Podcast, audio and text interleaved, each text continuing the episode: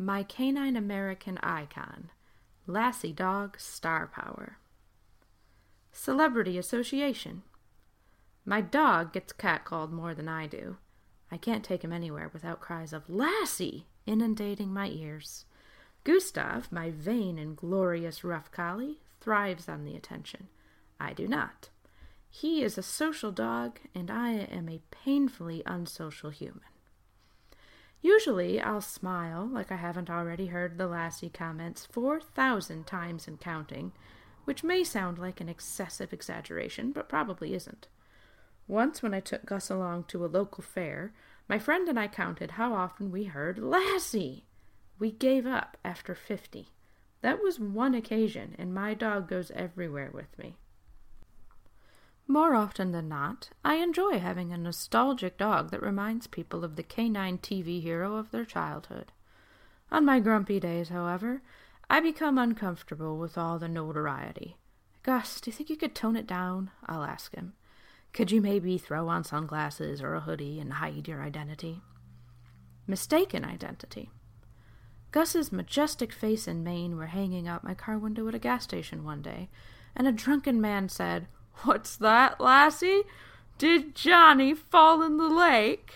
Then he cackled like he'd just proclaimed the funniest joke known to man. Of course, it's common to hear that line too, but he didn't even get the reference right. Timmy, I thought, not Johnny. Timmy fell in the well. I speculated his level of inebriation had something to do with the misquote. Also, thanks to Lassie, I'm sure, most people assume Gus is a girl, which is ironic since all the lassies have been males. It's like this subconscious idea exists that all collies are females, sort of the canine equivalent of hermaphroditic earthworms or Amazons reproducing without the aid of males. Don't need no man. Younger generation. My favorite occurrence of my dog being hit on happened on one of our daily walks. A man drove past us, reversed his car, rolled down his window, and overexcitedly called, That's Lassie! like he'd just sighted Sasquatch. Somehow I didn't want to disappoint this enthusiastic man with Gus's real name, and I was tired, so I thought, why fight it, and just went with it, smiling and saying, Yeah. He kept slowly driving next to us, grinning at Gus. Then he noticed Freckles, my roommate's dog, and was practically ecstatic.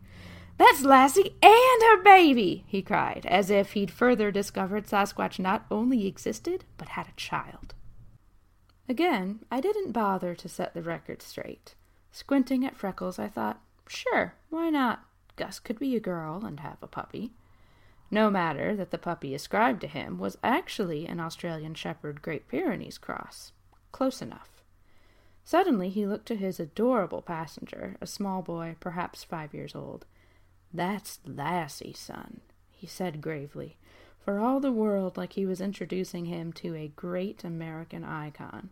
Seriously, in the tone of a tour guide saying, And that, son, is the Statue of Liberty, built when our country used to love taking in immigrants.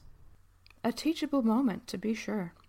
I fondly imagined that was when the man realized his young boy had no idea who Lassie was, and that they would be watching Lassie reruns together over popcorn later that night. The dad with that same giddiness, and the boy wondering why the on screen characters weren't colored in.